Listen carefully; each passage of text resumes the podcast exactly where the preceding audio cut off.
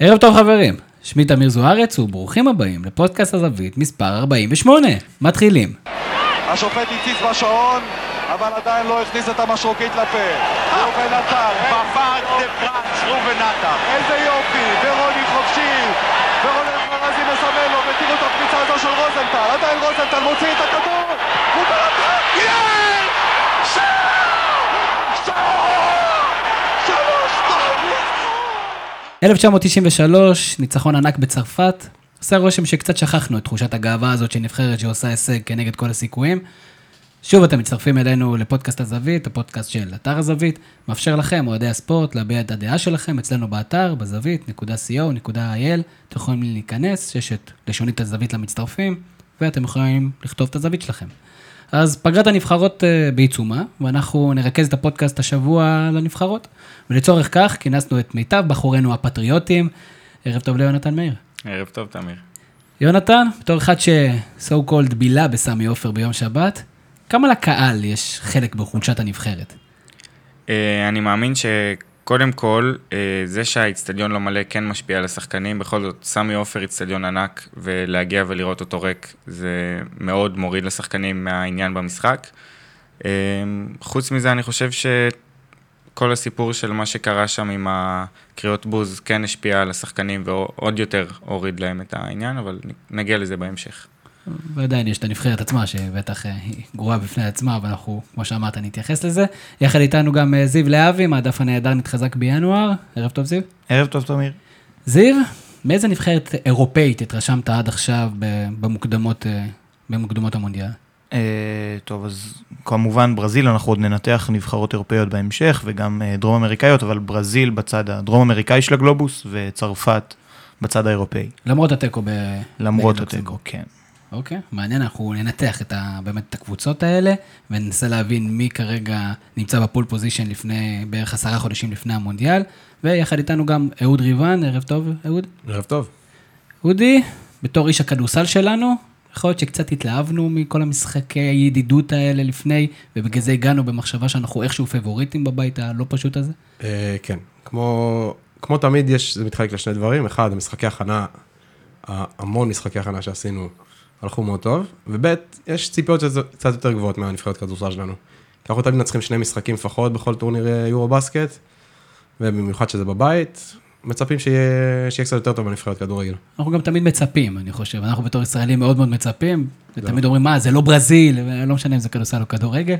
אז uh, יש לנו הרבה מאוד uh, דברים על הפרק, והרבה דברים שנרצה את הדעה שלכם כפאנליסטים. א', כמובן, נבחרת הכדורגל, אחרי מקדוניה, אנחנו נהיה עושים את הפודקאסט הזה לפני איטליה, אז אנחנו כמובן מאחלים בהצלחה לנבחרת, עם זאת, לא כל כך אופטימיים. אז השאלה שלנו, האם מטרות הקמפיין השתנו? האם היו מטרות לקמפיין מלכתחילה? האם אנחנו מאבדים פרופורציות בעצם, אחרי הפסד אחד, ומה אנחנו עושים מכאן? אה, לאחר מכן נדבר קצת, עשרה חודשים לקראת המונדיאל, מי הם אותן נבחרות, אתם תזכרו את הנבחרות המרכזיות, תנסו להאיר את עינינו לגבי מה אנחנו מצפים, מי הנבחרות שאמורות להאיר את עינינו בקיץ הבא, ולהבין האם אחרי זה אתם- האם אתם צודקים, אתה יודע, אנחנו ננסה לעקוב אחריכם.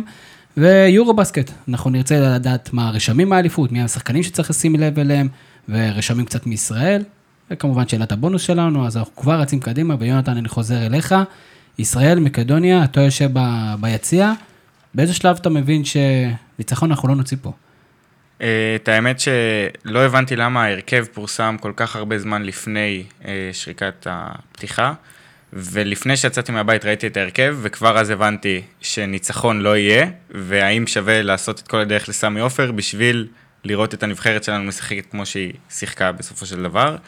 אבל הייתי אופטימי, היו כבר את הכרטיסים, אז נסעתי והגעתי לאצטדיון, שקיוויתי שהוא יתמלא, והוא לא התמלא. היה מאוד מאכזב לשבת בין כיסאות ריקים לגמרי באצטדיון. אבל יש לזה את היתרונות האלה, שאתה יכול ללכת לאיזה כיסא שאתה רוצה, נכון? זה, כן, זה אתה- נחמד אתה כזה. יושב עם הרגליים על הכיסא קדימה, הידיים אה, פרוסות לצדדים. כמו בקולנוע, שהולכים לעשות גרוע, זה תמיד טוב. כן. אמ, וזהו, מהדקה הראשונה בערך אה, הנבחרת לא שיחקה טוב כל כך. אני חושב שמה שהכי בולט, זיו, תסכים איתי, שלא הייתה שיטה לנבחרת. לא הייתה שיטת משחק ברורה, וזה צרה מאוד לעין, וזה התבטא מהשנייה הראשונה. זיו, אם באמת יונתן אומר הרכב תמוה, תנסה קצת לפרוט לנו את זה למה היה תמוה בהרכב הזה, כדי שזה מסיסמה, אנחנו נהפוך את זה להלכה למעשה. אוקיי, אז אה, מבחינת ה...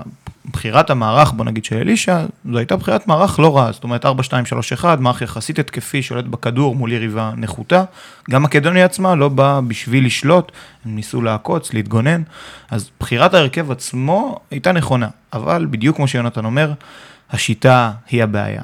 לפני שנה, זו הייתה הפעם האחרונה שהתארחתי אצלכם בפודקאסט, גם אז היה אחרי משחק מול איטליה, אז דווקא אה, עשינו תוצאה מעודדת, הפסדנו 3-1, אבל היכולת הייתה לא רעה.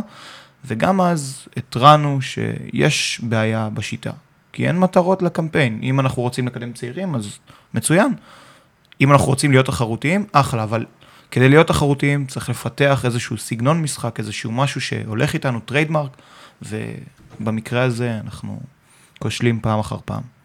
נחזור, אה, אודי, אם אנחנו נחזור לשחקנים עצמם, ואולי משהו שגם מתקשר איכשהו לטקטיקה או לשיטה או לתפיסת המשחק של הנבחרת. אתה משחק נגד קבוצה יחסית אה, שאתה אמור להיות עדיף עליה, בטח מבחינת רזומה, בטח בבית, וערן זהבי, הידוע לשמצה, לא משחק ליד תומר חמד. והאם באמת אמיתית יש בעיה לפתוח עם תומר חמד עד ערן זהבי? כרגע זו שוב שאלה היפותטית, אבל נכון ליום שבת.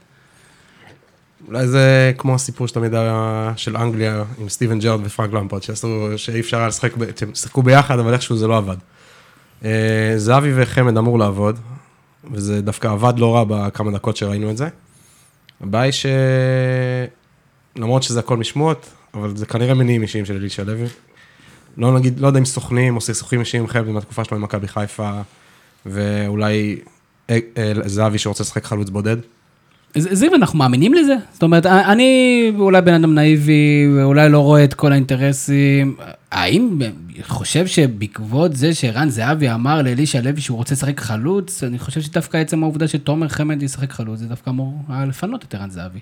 אני מסכים, זאת אומרת, ערן זהבי, נכון, הוא משחק חלוץ מדומה הרבה מאוד זמן, אה, זו עמדה שהביאה לו הרבה מהתהילה שלו, גם בקמפיין, קמפיין ליגת האלופות המפורסם של מכבי תל אביב, ובכל זאת, אני חושב ש... כשאלה השחקנים שיש לנו בנבחרת, העמדה הטובה ביותר לזהבי כשחקן נבחרת היא מאחורי תומר חמד כשהוא מפנה לו שטחים. אה, אז אם, אם, אני, אם אנחנו מאמינים לבעיות האלה, אני לא יודע, אבל טובת הנבחרת אמורה להיות לפחות מעל הכל, ולכן אני לא מבין את, הסיפור הזה. יונתן, אתה כתבת טור אה, יפה, מלך הלילה, עם תמונה גאונית של, אה, של אלישע לוי במדים של מלך הלילה ממשחקי הכס. אלישא לוי מאכזב אותך בקמפיין הזה? אתה חושב שעושים לו אולי עוול? אולי מלכתחילה זה מה שציפינו? זאת אומרת, הוא האיש הכי נחמד בכדורגל הישראלי. שאלה האם התפקיד הזה גדול עליו או שאנחנו סתם איבדנו פרופורציות, זה גם ככה קמפיין מאוד מאוד קשה, וקורה שמפסידים שלושה משחקים ברצף. אמ, קודם כל, אמ, אני חושב שאלישע לוי, מלכתחילה הוא לא מאמן שאנחנו, קודם כל אנחנו יודעים ממה הוא בא מהבית. זאת אומרת, כן, הוא בן אדם מאוד נחמד, כן, הוא מאוד חביב על כולם, אבל אף פעם הוא לא היה מאמן טקטי, אף פעם הוא לא היה איזה מאמן שמוציא משהו חדש מסגל שחקנים קיים, או משנה תוך כדי משחק את הסגנון, וזה, אני חושב שבמשחק האחרון זה, ראינו את זה בצורה מאוד בולטת, שמחצית ראשונה נבחרת ישראל שיחקה בצורה נוראית, וערן זהבי לא הצליח לתפקד בתור חלוץ, כי הכדורים פשוט לא הגיעו אליו. ומה שקרה זה שערן זהבי בתור חלוץ קיבל את הכדורים ב...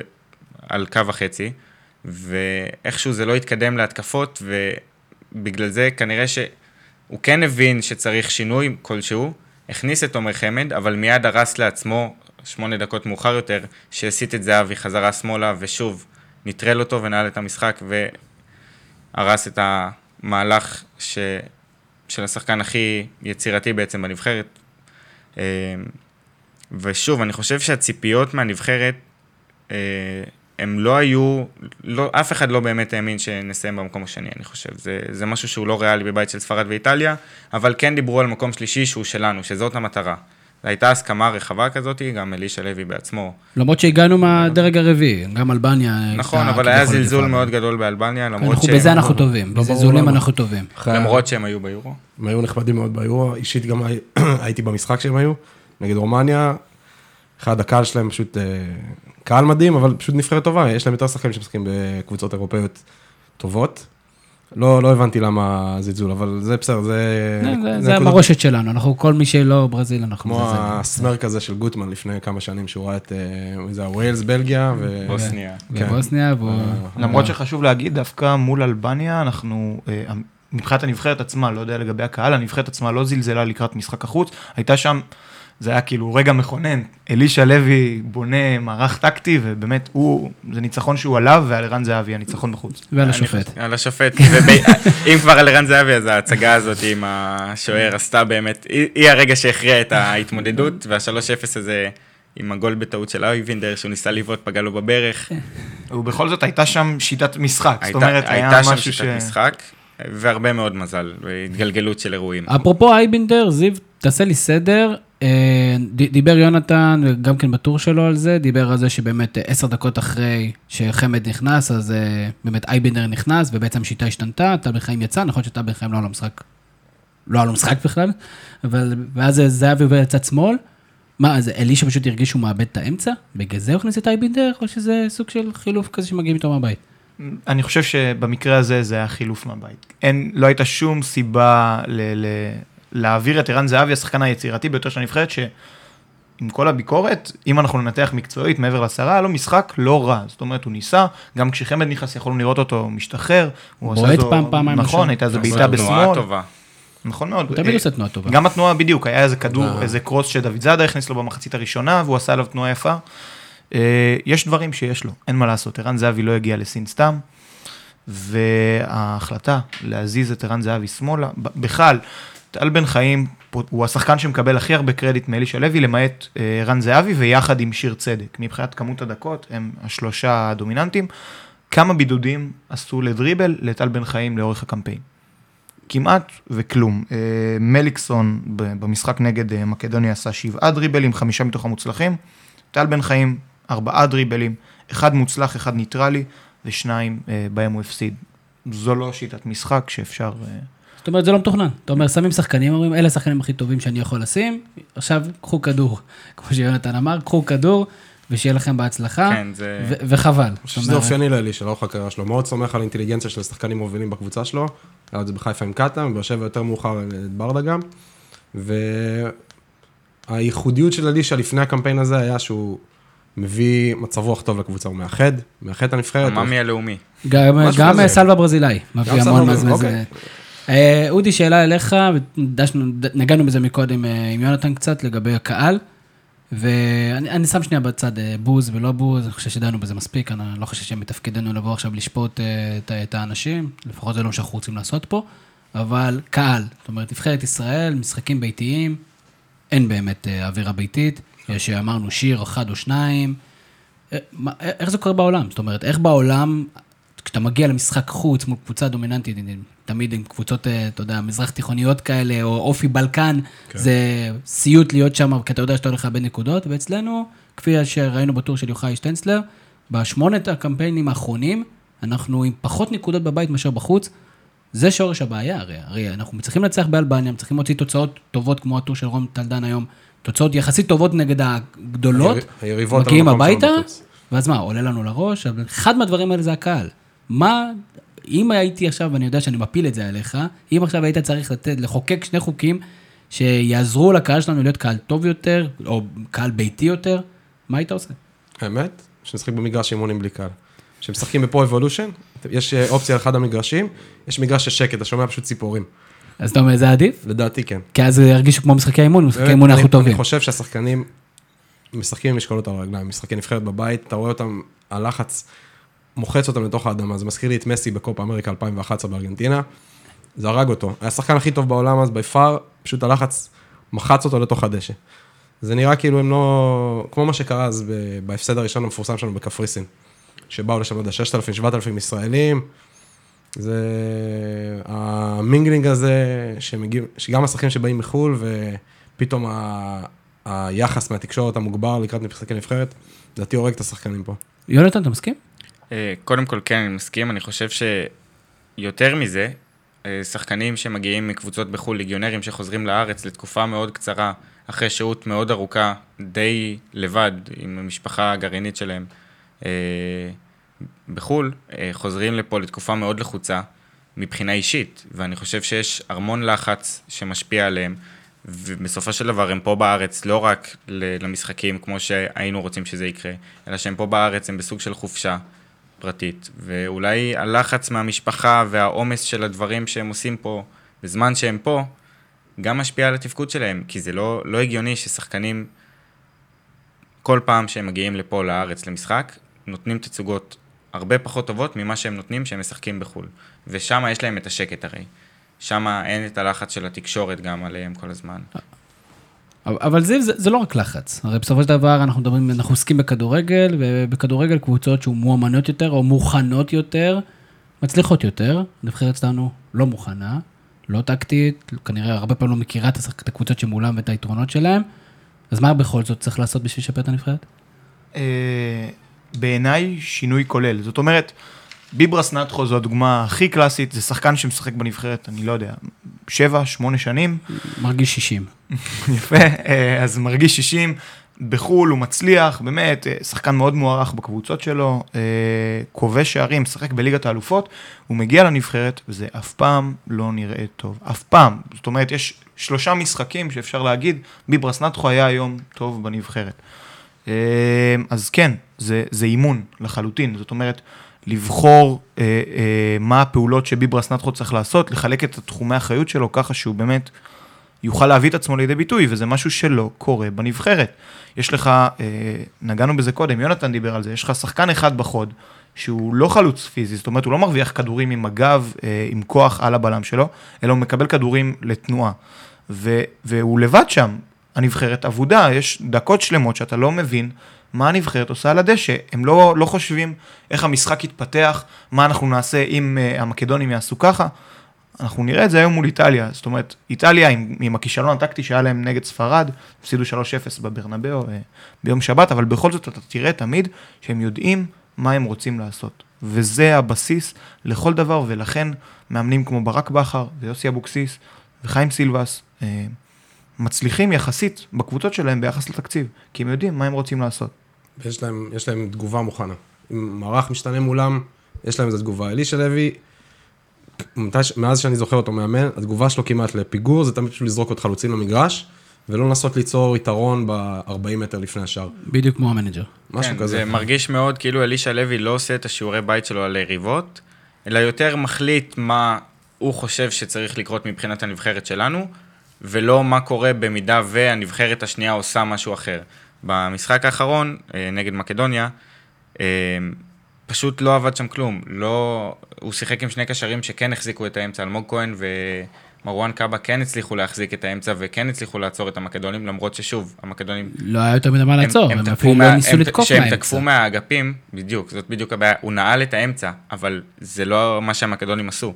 בגלל זה החזקנו בכדור רוב הזמן, אבל זה לא עזר, כי ההתקפות הקטלניות שלהם היו מהאגפים, ואז עשינו את העבירות, כמו הגול שספגנו, שבנס, איכשהו מישהו, הכוון החליט שהיה שם משהו, לא ברור אפילו מה. לא, לא, לא, זה כנראה, זה היה איזה הנחה אני רק לגלאזר. רוצה להגיד שהגול נפסל בצדק, אני חייב להגיד, אתם יכולים לראות את זה בריפליי, גלאזר נוגע מעט בכדור ומזיז אותו מהשחקן הראשון שבאמת היה באופסייד, זה הופך את השחקן מאחד שלא מעורב במהלך לכזה שהשפיע על המהלך ובגלל זה היה הגול. אז לא זה לא חשוב, זה לא זה- משנה. זה לא- זה לא מספיק אכפת לנו כדי לבדוק- לבדוק את זה, אז אנחנו ניקח את הטענה תמיד שלך. זו שאלה אם באמת הכוון באמת ראה דבר כזה. לא, ההחלטה בשורה התחתונה נכונה, כן, בלי... זה נכון. בוא אה, תראה. אני חושב אבל יותר מדאיג מהמהלך הזה, זה מה שראינו מגלאזר.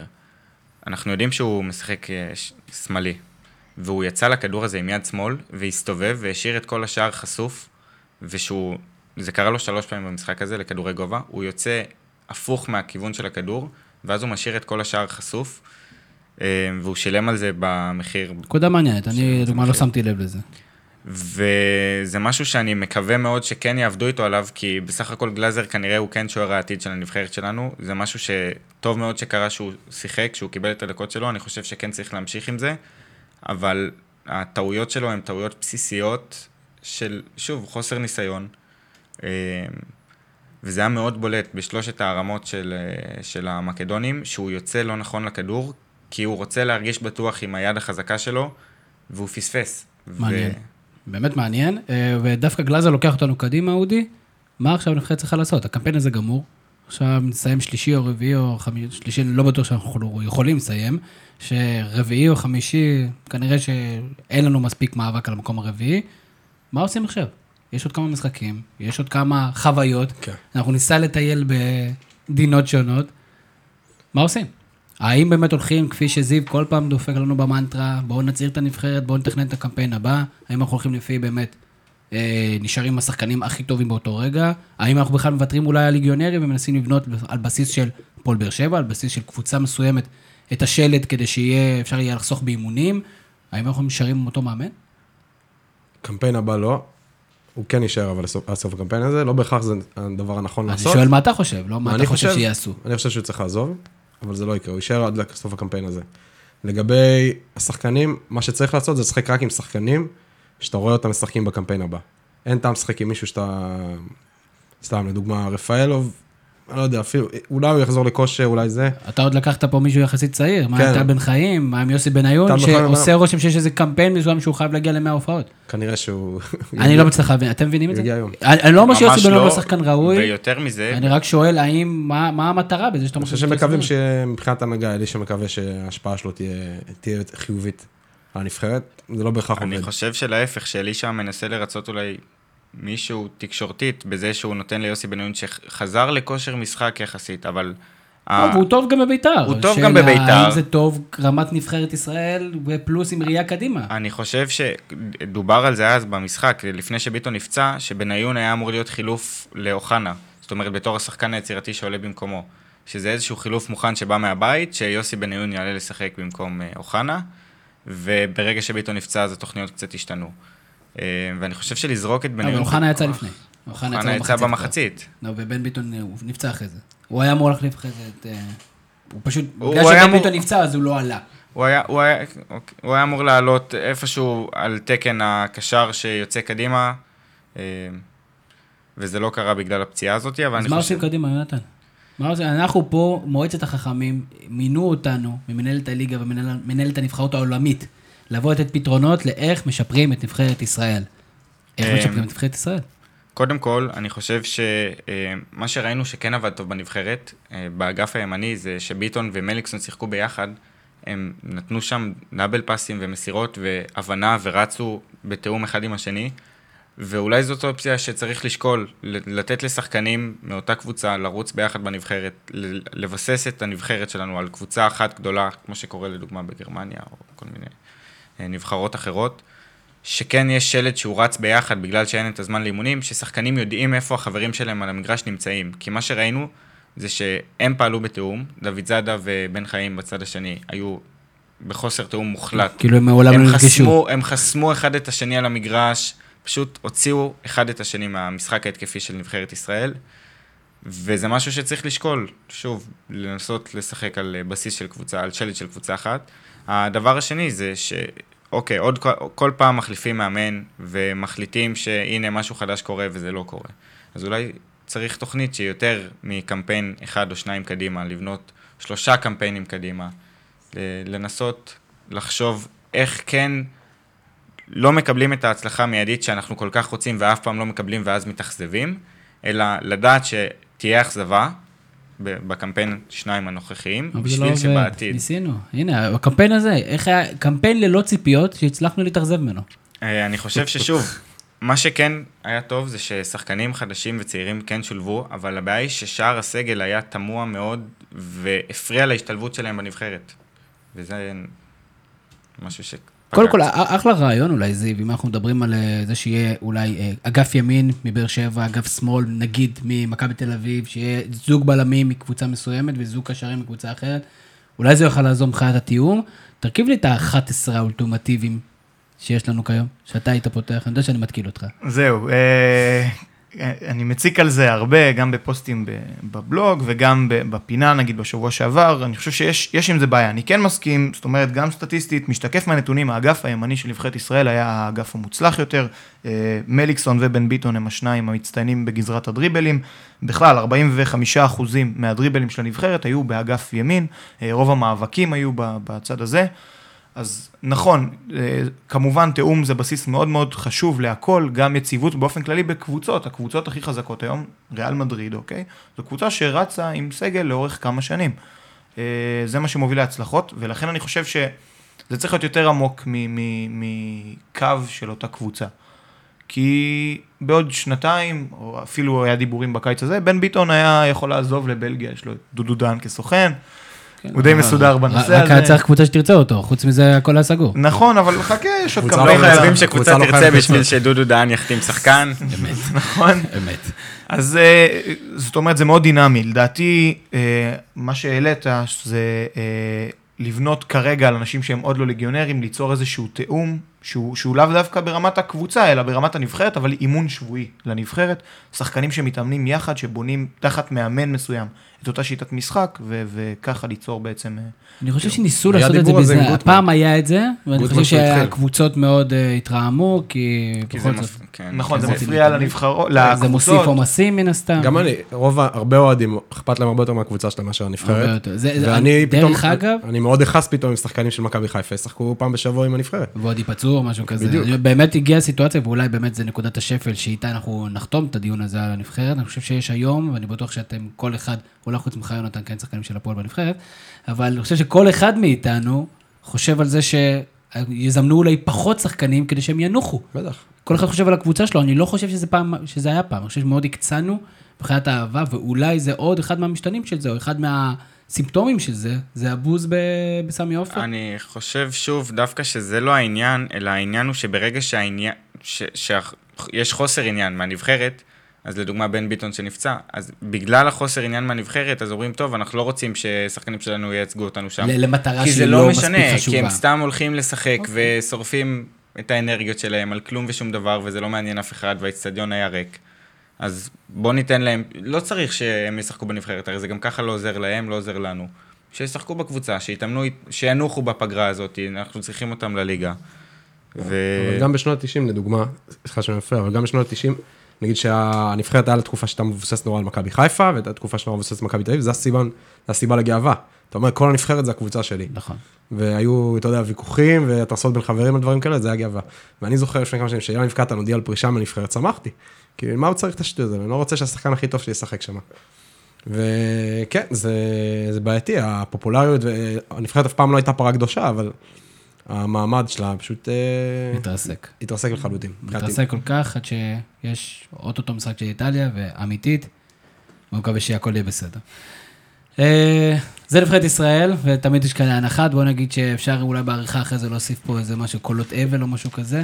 ואנחנו עוברים לשמחה, שאר הנבחרות אה, בעולם, אנחנו ביקשנו מהפאנל שלנו שיכינו קצנו ממש בכמה שורות על, ה, על הנבחרות אה, הבולטות, עשרה חודשים לפני המונדיאל. ויונתן, אנחנו מתחילים איתך עם אה, נבחרת גרמניה, שאתמול תצוגה מהפנטת נגד אה, נורבגיה. נורבגיה, קבוצה שאני מניח עולה עלינו בהרבה. יכול להיות שזיו יתקן אותי ויגיד שהם השתנו מאז השנים של ג'ון קרב, אבל קבוצה סקנדינבית חזקה שחוטפת 4-0 תוך איזה 20 דקות. תספר לי קצת על נבחרת גרמניה ועל הדברים הפיקנטיים סביב הנבחרת הזאתי. אה, טוב, קודם כל אני אתחיל עם זה שגרמניה היא הנבחרת היחידה באירופה עם מאזן מושלם במוקדמות המונדיאל. זאת אומרת, הנבחרת היחידה שמתוך שמונה משחקים ניצחה את כולם. אה, בלגיה היו קרובים עם 22 מתוך 24 נקודות. אה, מה עוד שיש להם גם את היחס שערים, אה, 35 שערים שהם אה, הבקיעו ושניים שהם ספגו, שזה ההגנה הכי טובה באירופה, ביחד עם קרואטיה, שיש לה משחק חסר, וביחד עם צפון אירלנד שאיתם בבית.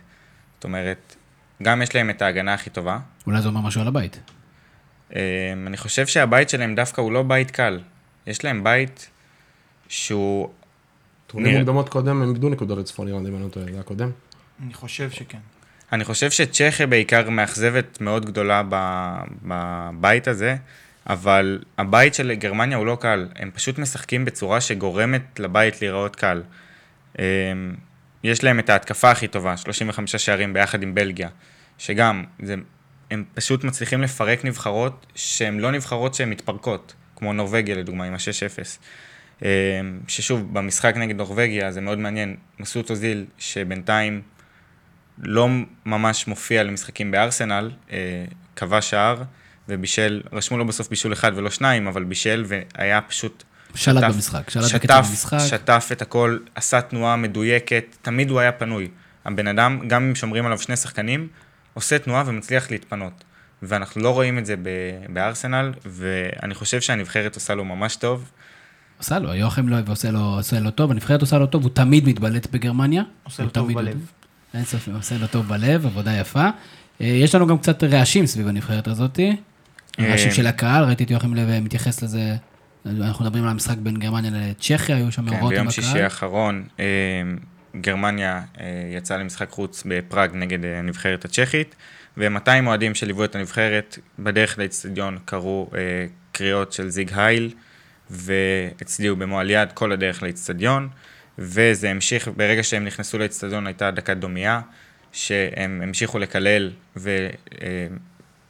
ולהצדיע ולעשות כל מיני תנועות אנטישמיות, ולקלל את החלוץ של הנבחרת, את טימו ורנר, שהוא השחקן השנוא ביותר בגרמניה, בגלל שהוא גם מצליח וגם בגלל שהוא בלייפציג, שיש קטע של כל הקבוצות שם שהם נגד הכסף הגדול שהם שפכו על, אה, שרדבול שפכה על הליגה. כאילו בביירן אין כסף בכלל. אז זהו, זה מאוד מצחיק. האוהדים של ביירן הם מהמובילים של המאבק, וכל הקבוצות האחרות, הקבוצות הקטנות, איכשהו תומכות בביירן במאבק נגד רדבול, במין מריבה לא ברורה, שפשוט מצאו את מי להאשים בכסף שנכנס לכדורגל הגרמני, וטימו ורנר הוא כרגע זה שעומד במרכז האש, שונאים אותו, בכל מגרש שהוא מגיע לשחק בגרמניה, מקללים אותו, וכשזה הגיע לנבחרת, זה מאוד הפתיע את השחקנים.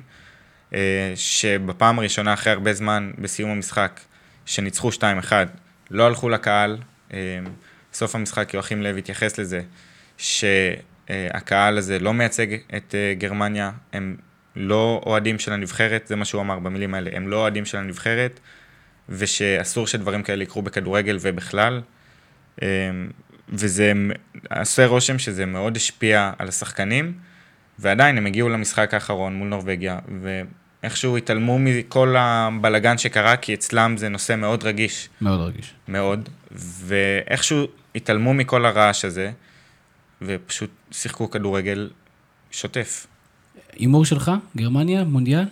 אז זהו, חסר לי בנבחרת הזאת איזשהו כוכב על, שיהיה כמו לדוגמה נאמר, מסי, כזה, שגם אם הנבחרת לא תשחק טוב, שקשה לי להאמין שזה יקרה, שהוא יתעלה מעל כולם ויצליח לעשות את הגול בהערכה או לעשות את מה שזה לא יהיה. וכרגע אני חושב שזה מה שיכשיל אותם, שאין להם את השחקן האחד הזה שאתה יכול להגיד עליו שהוא רמה אחת מעל כולם ושכולם איכשהו... זה אקס פקטור שידע כן, להנהיג את. הנבחרת ולקחת אותה במ- במ- במידה ויהיה קשה. יכולנו לראות את זה בחצי גמר היורו, צרפת נגד גרמניה, ושם בעצם לא היה את השחקן נתקעו ולא היה מי שזה, ובטח הם לא היו קבוצה פחות טובה. במונדיאל ב-2014, אבל מי אתם חושבים שזה היה גצה, כאילו, בא מהספסל, אבל הוא... כן, נכון, גם במונדיאל ב-2014 גם היה חסר הסופרסטאר.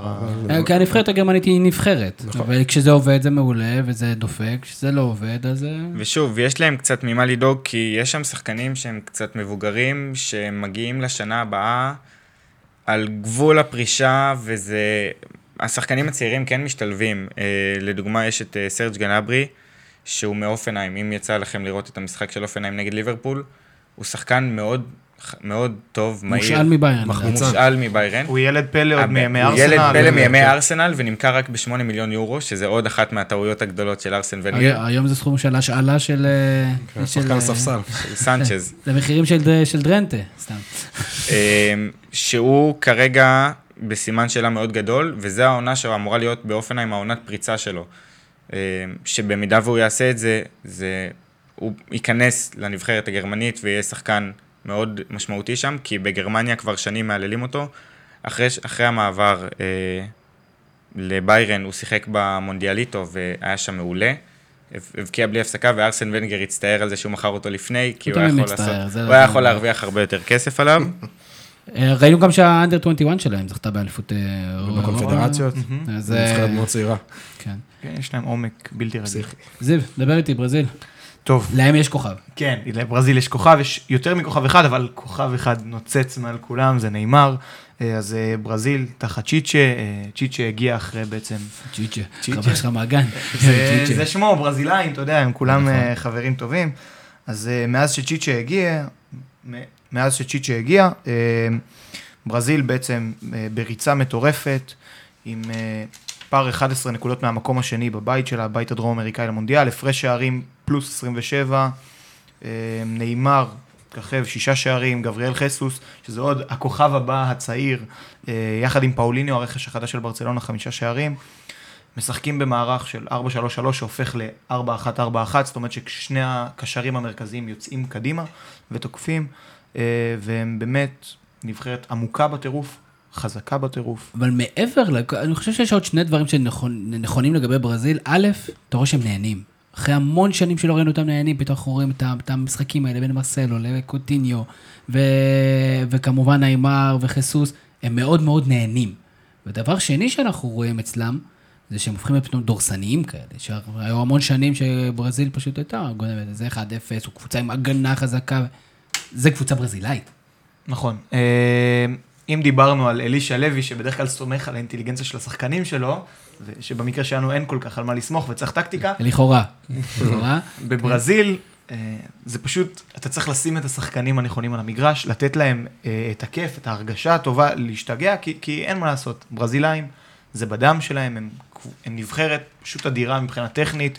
אה, השחקנים שם כמובן מגיעים מקבוצות אירופאיות, ככה שגם טקטית הם, הם מצוינים.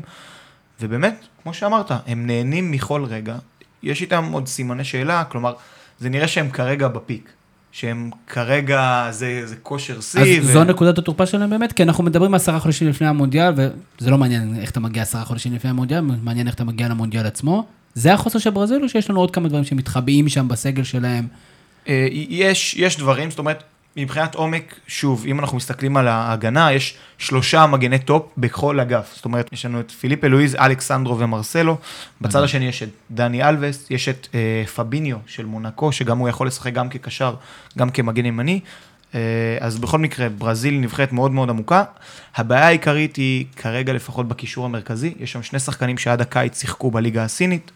אה, זה כמובן... פאוליניו. פאוליניו? יפה, כן. כן. זה פאוליניו שהגיע לברזיל בקיץ, ויחד איתו יש שם גם את אה, רנטו אוגוסטו מבייג'ין, ואת פאוליניו שהגיע מגואנג'ו בעצם לברצלונה בקיץ, וזו אולי נקודת התורפה. יש מרכז קישור שהוא יחסית, יחסית לא ברמה של שאר הנבחרת, יש כמובן את קסמירו מאחור כקשר אחורי, אבל עדיין, אם אנחנו מסמנים נקודת תורפה, אז אם החייבים לשים את נקודת התורפה. דבר אחרון שאני חושב שיש לברזיל, למרות העומק הזה, יש להם היררכיה. חושב ההיררכיה הזאת היא מאוד מאוד עוזרת בנבחרות, ואז אין הרבה בלאגן, ואז אין הרבה, אין הרבה סיפורים בנושא הזה. ועוד קבוצה עם היררכיה מסוימת היא ארגנטינה. כן. ואודי, ארגנטינה, היא אמנם עדיין לא הבטיחה את מקומה במונדיאל, ואתה בטח תספר לנו על זה, ומעבר לזה, אני לא מצליח להבין, תמיד אומרים, למסי אין עם מי לשחק בנבחרת, לי תמיד זה נשמע שטויות.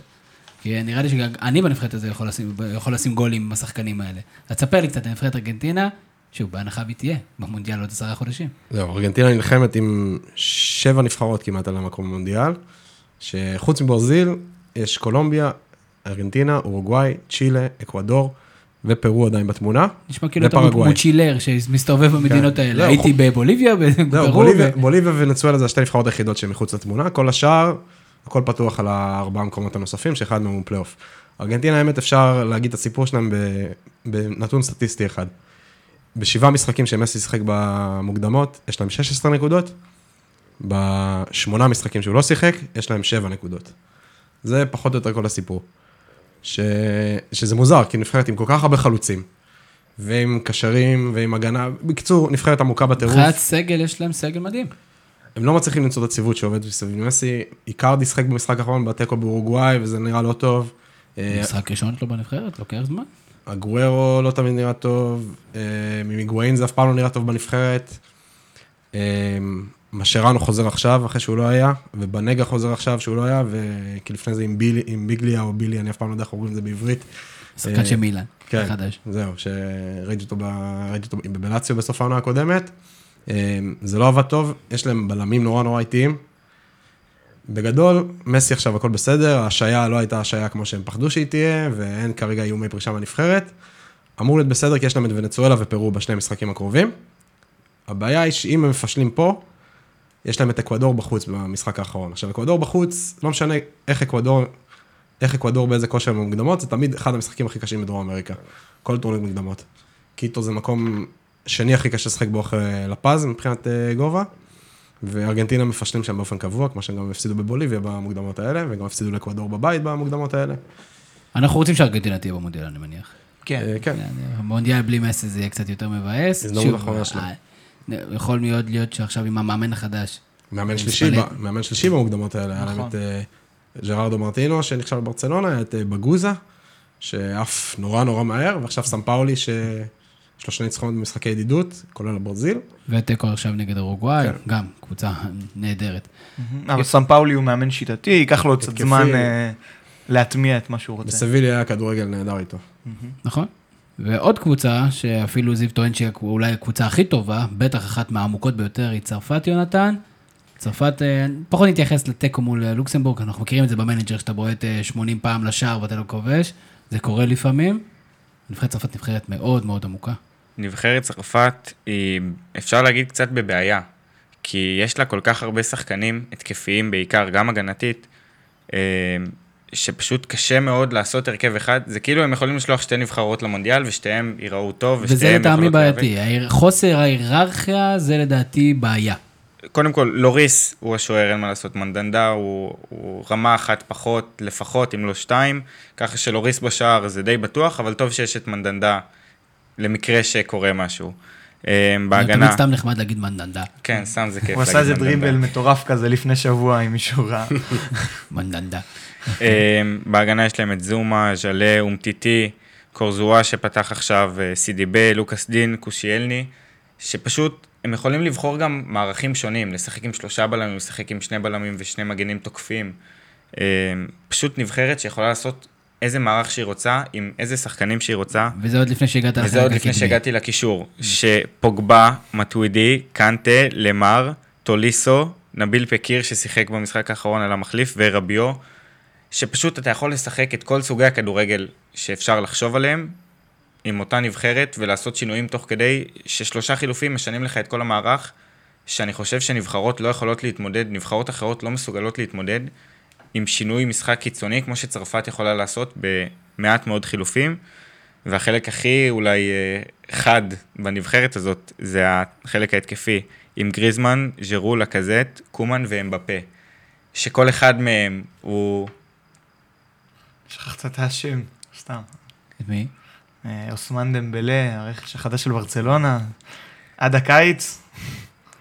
שוב, שגם, יש עונה שבגדול אנחנו כבר יודעים שהוא שחקן בטופ, ועכשיו גם בברצלונה יש לו את ההזדמנות להוכיח, ועד שנה הבאה, כמו עוד שחקנים, כמו אמבפה, שנתן חצי עונה טובה וכולם הפכו אותו לטיירי אנרי הבא, אז העונה הזאת היא מאוד קריטית לשחקנים הצעירים.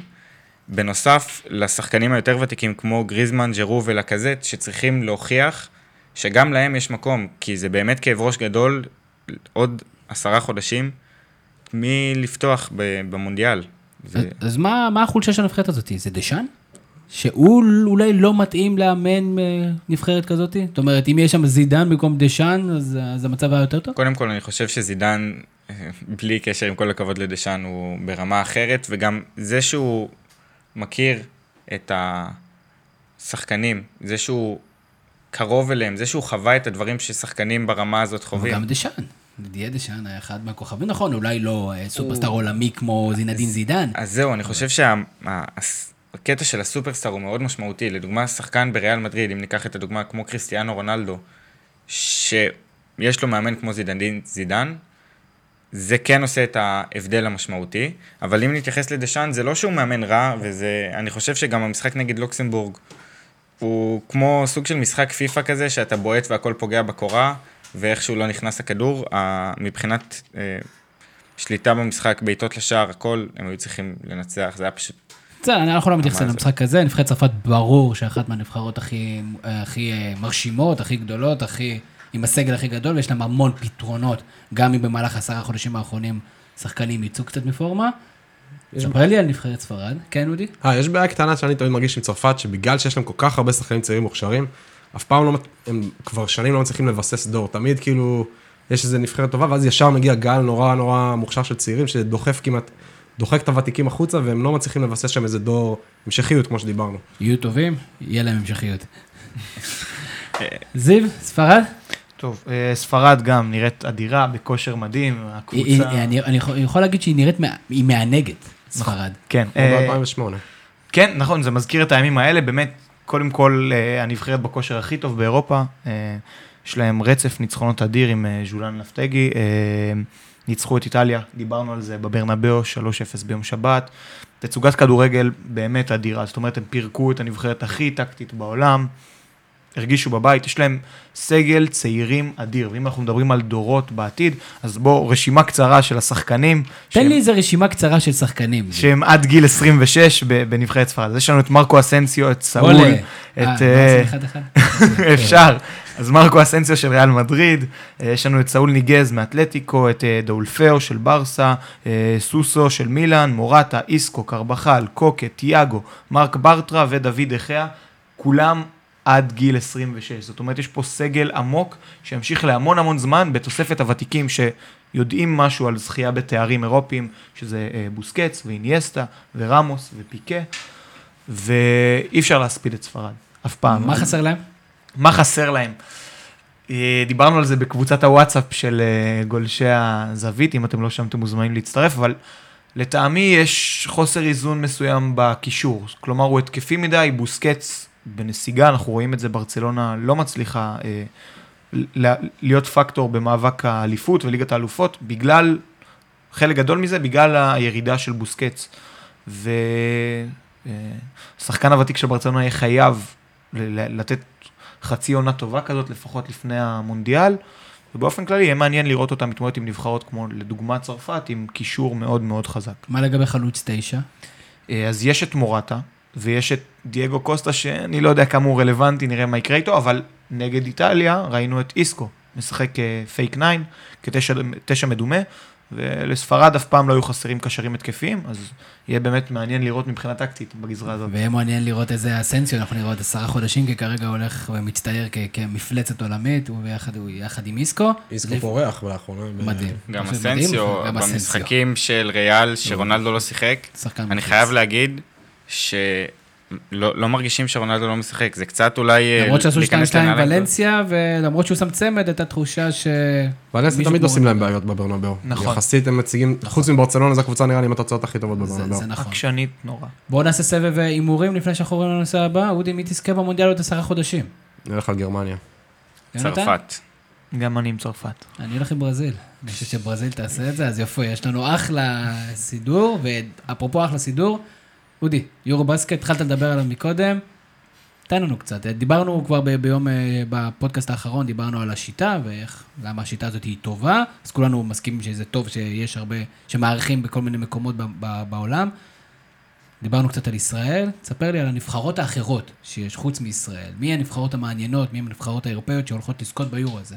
מעל כולם יש ספרד, שקשה לראות איך הם לא זוכים. כן, אסנסיו ואיסקו. אה, זה לא הנושא. יש להם זוג אחים, שני צמדים של אחים, יש את גסול, מרק גסול ופאו גסול, שהם על הגבלת דקות, והם בינתיים שניהם השחקנים הכי יעילים בטורניר עד עכשיו. פאו גסול עושה מה שבא לו, אפילו בגילו המתקדם, ומרק גסול, אחד הסנטרים הכי טובים ב-NBA כיום. ויש את האחים ארנן גומז, שהם גם שניהם ב-NBA, שהם כנראה השני השחקנים הכי טובים של ספרד היום. חוץ מספרד, אה, סלובניה נורא נורא טובים, גורן דרגיץ' נותן טורניר מצוין, לטביה, אני לא יודע אם יהיו כל כך טובים ב knockout stage, אבל אה, בשלב בתים בינתיים הקבוצה שהכי כיף לראות. חוץ מפורזינגיס יש גם את ברטאנס, שהוא גם שחקן מצוין. אה, הוא דפק עכשיו במשחק האחרון שבע שלשות. כן, אה, שלשות עוד מעט ניגע בזה בבעיה של ישראל, שאנחנו פשוט לא לא קולעים. אה, כל שלושה כולם חוגגים, כן. מתחבקים. זה משהו מטורף. שלוש, וחצי שלשות למשחק, משהו, 3.7 נראה לי, וגם זה שפנין אה, איבד את ההכרה במשחק האחרון. משהו כזה. אה, מעבר לספרד, מעבר לסלובניה, צרפת, אני חושב שהם נראים טיפה יותר, טוב כל משחק, כי זה נבחרת עם עומק מדהים, סופר אתלטי. קבוצת NBA כמעט. איטליה, היא נראית טוב בבית שלנו, אבל היא לא, לא תגיע רחוק. ליטא, היא לא מספיק עמוקה, לא כמו בעבר, אין לה את אותם, יש את ולנצ'יונס, אבל הם לא קבוצה כזו עמוקה. בגדול זה הולך להיות רוסיה, ספרד, אה, אולי סרביה וצרפת. מאמין ש... אני לא זוכר בדיוק את ההצטלבות, אבל ספרד וצרפת השתי פייבוריטיות שלי. מי כרגע השחקן הכי הכי טוב? דרגיץ', דרגיץ' בסלובניה, אמ, בכלל, כל, זה נראה שכל הנבחרות שיש להם שחקן NBA משמעותי, או שחקן NBA שהולך להיות משמעותי בשנים הקרובות, כמו פינלנד לדוגמה, נראות נורא טוב. אמ, אם זה קרואטיה עם בוז'ן בוגדנוביץ', ואם זה סרביה עם בוגדן בוגדנוביץ', שסוף סוף הגיע ל-NBA אחרי שלוש שנים שהוא דחה את זה. שהוא מדהים. כן. אמ, אבל ספרד, מעבר ל-NBA, פשוט אה, העומק המדהים שם, וגם האחים ארלן גומז, הם השני כוכבים ה- שיותר כיף לראות בטורניר הזה.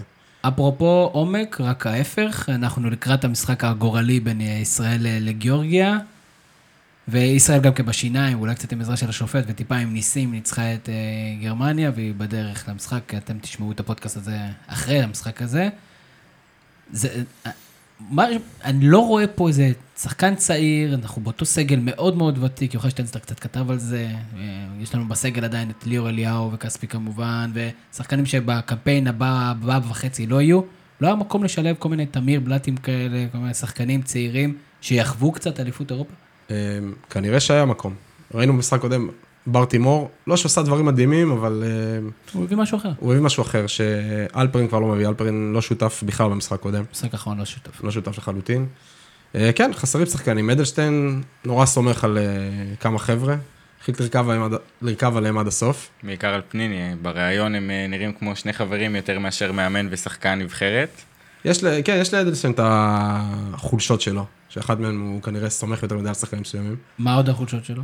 טקטית. אדלשטיין, אה, כל ההכנה, הוא תקוע יותר מדי על שיטה מסוימת. אתה רואה את הנבחרת, מדברים על שלשות, אתה לא רואה, אתה רואה נגיד תנועה של שחקנים, אבל אתה לא רואה חסימות לשחקנים האלה שהשתחררו. מעבר לזה שאין לנו שחקנים שהם באופן טבעי קלעים, שאמיר כץ היום מתלונן על זה בעיתון הרבה, וגל מקל לא מסוגל לקלוע מבחוץ, וגבר חיין לא מסוגל לקלוע מבחוץ, אבל אנחנו חייבים, אולי תעשה לנו סדר מי כן מסוגל לקלוע מבחוץ. כספי מסוגל, פניני מסוגל. למרות שלא קולע טוב באליפות הזאת בינתיים. לא קולע טוב, אבל הוא מסוגל. כל המשחק עליו על הכתפיים שלו, בר תימור מסוגל. הבעיה היא שאתה רואה את הנבחרת, כמעט אתה לא רואה pick and roll, אתה לא רואה pick and pop, אתה לא רואה חסימות אה, כאילו off the ball. פשוט אה, לא משחררים שחקנים לזריקות. נכון, זה מדהים, תמיד כשמדברים כדורסל מתחילים להכניס כל מיני ביטויים. באנגלית. כמו אבל שאדלשטיין כאילו, אומר כדורגל אתה. לא יכול להגיד כזה, אף פעם לא ראיתי switch and roll.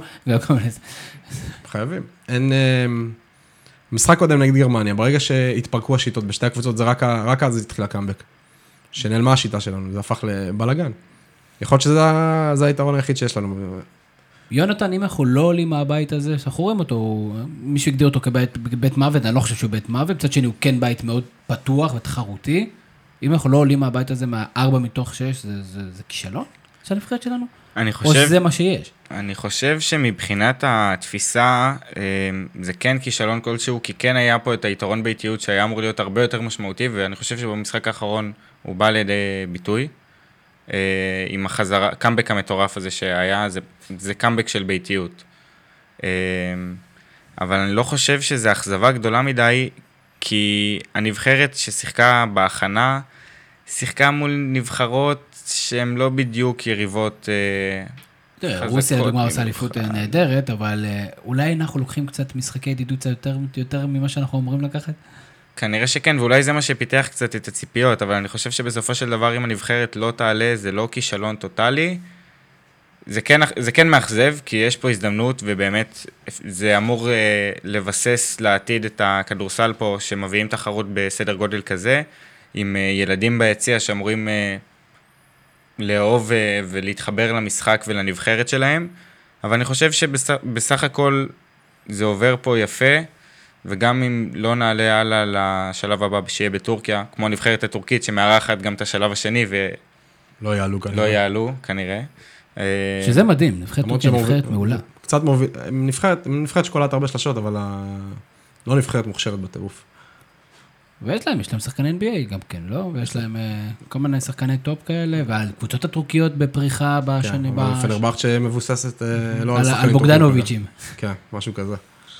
הבנתי, אז אתה אומר, אודי, צרפת או ספרד זוכות? כן, קשה לי לראות, בכלל קשה לי לראות מישהו מנצח את ספרד בטורניר הזה, אבל אם מישהי זה צרפת. זיו? אה, אני... מתי- אנחנו בנבחרת הכדורגל אה, נרגיש, נארח אה, אליפות בישראל? נראה שלעולם לא. יש, יש פה סיטואציות אחרות, יש פה שיקולים אחרים, מצב ביטחוני וכן הלאה. אה, ובכדורסל אין מצב ביטחוני? בכדורסל יש, אבל... סוגרים אותם באולם, זה יותר קל. לא, גם סצנת הכדורסל באירופה היא קטנה בהרבה מסצנת הכדורגל. הייתי בשנה שעברה במשחק טופ יורוליג, ברצלונה נגד פנאתינייקוס, ובבוקר המשחק קניתי כרטיס במקום הכי טוב ב- באולם, ב- באתר הרשמי, כלומר. אה, הסטטוס של הכדורסל באירופה הוא שונה מאוד מהסטטוס של הכדורגל. והמעמד והכוח של ישראל בכדורסל האירופאי, בארגונים, הוא הרבה יותר חזק. יכול להיות שיורו הצעירות זה הכי הרבה שאנחנו יכולים, למרות שהוא היה נהדר. שגם. הוא היה עם הרבה קומבינות. ו- שאגב, כן, יכול להיות שזה מה שאנחנו צריכים כדי להביא לפה טורניר, זה להחזיר את לוזון חזרה פנימה לעסק. וואה. פנייה נרגשת, אבי, חזור אלינו. כך. קח עוד כמה שנים באירופה קח, ואולי אה. נוציא מזה משהו. כמעט אמרתי כמה דברים לכאורה פה, אבל עדיין, אני מעדיף שהכסף שלי יישאר אצלי בכיס. אה, מגניב, אנחנו כמובן מאחלים לנבחרת שלנו שגם. בפודקאסט הבא נדבר עליה. שזה כבר יפה. מה אתה שואל? שתי הנבחרות. שתי הנבחרות. הנבחרת, אנחנו, הנבחרת הבאה אנחנו לא נדבר עליה בשבוע הבא. נבחרת הכדורגל. אלא אם כן במקרה יצא איזה משהו מיוחד. אה, חוץ מכמובן זה שזיו להבי איתנו, אנחנו לא נשכח את הפינה שלו, הפינה השבועית שלך, אז להלן, זיו להבי עם הפינה השבועית שלו. אחד בשביל כולם וכולם בשביל אחד. זהו המוטיב המרכזי בספר שלושת המוסקטרים של אלכסנדר דיומה. ובהקבלה לליגה שלנו, נראה שמערך שלושת הבלמים, על שלל תצורותיו, מועבר כנגיף מקבוצה אחת לשנייה, משל היה שפעת בגן ילדים בחורף. כולם משתמשים בו. בשנה האחרונה יכולנו לראות את מערך שלושת הבלמים בלפחות 7 מתוך 14 קבוצות הליגה שלנו. נתון מטורף גם בהשוואה לליגות אחרות באירופה. מצד אחד, אפשר להיות שמחים וגאים. אחרי שנים בהן המאמן הישראלי היה מיושן ולא מעודכן טקטית, סוף סוף אנחנו מיישרים קו עם עמיתינו בעולם ומציגים כדורגל מודרני. אבל מצד שני, האם המודרניזציה היא בעצם נובורישיות? כלומר, האם מאמני הכדורגל בישראל מעדיפים להציג תדמית של מעודכנים, כשבפועל קבוצתם לא מתאימה כלל לשיטה? ניקח את מכבי חיפה כמשל. שבועיים לפני פתיחת הליגה, מחצו הירוקים 4-1 את יריבתם העירונית בדרבי החיפאי. גיא לוזון עלה עם מערך של שלושה בלמים, כשמולו גם קלינגר האדום בחר במערך זה.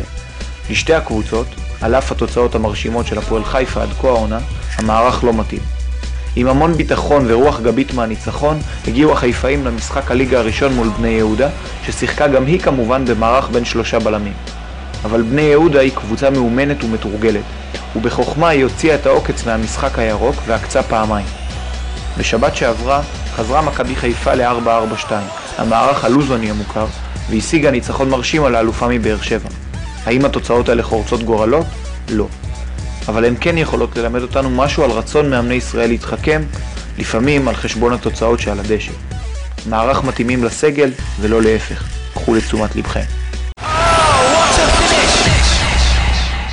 יפה מאוד.